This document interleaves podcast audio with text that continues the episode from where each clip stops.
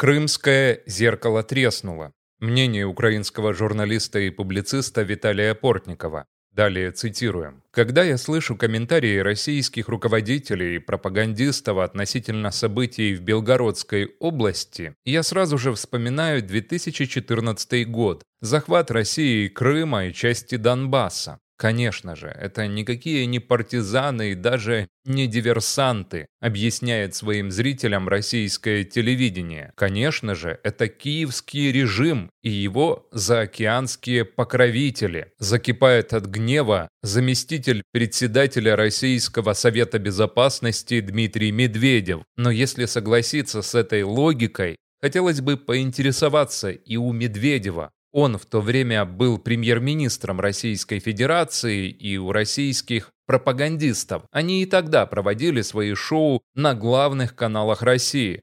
Что же это было в Крыму в 2014 году? Тогда российское руководство и российское телевидение в один голос уверяли весь мир, что никаких российских военнослужащих Крыму нет и быть не может. Вежливые зеленые человечки. Это надо же было такое придумать что вооруженные люди, которые окружили казармы украинских военных в Крыму, это просто партизаны, самооборона Крыма, что Россия уважает территориальную целостность Украины. Только вот власть в Киеве захватила хунта, и простые крымчане против переворота. Эти телевизионные выступления и репортажи смотрели и зрители в Белгородской области. Что они тогда думали? Понимали ли, что их руководители и журналисты врут? Да, думаю, понимали. Ведь в самой России никто особо и не скрывал, что простым крымчанам помогают российские войска. Похоже, просто было общее мнение, разделяемое и властью, и большинством общества, что это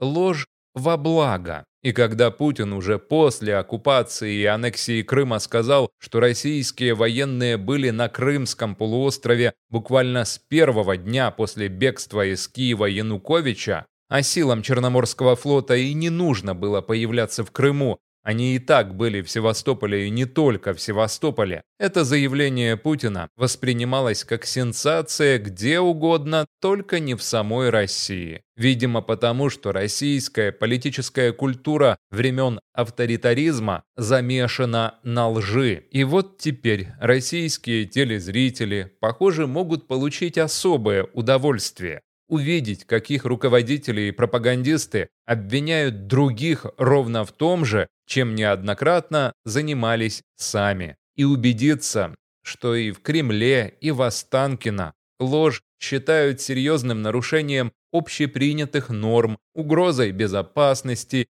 издевательством над международным правом. Спасибо, конечно, за разъяснение. Украинцы именно это и пытались объяснить в 2014 году, что врать нехорошо, но приведет ли такой взгляд в зеркало к отрезвлению? Как раз на этот счет у меня лично большие сомнения. Потому что российская политическая культура времен авторитаризма замешана не просто на лжи, она, думаю, замешана еще и на уверенности, что российское руководство может лгать ради национальных интересов, а вот все остальные должны соблюдать в отношениях с Россией максимальную честность. Россия – страна, в которой, похоже, зеркала давно запрещены, и даже когда людям удается в них посмотреть, не уверен, что они хотят видеть в сложившейся ситуации вполне очевидные аналогии.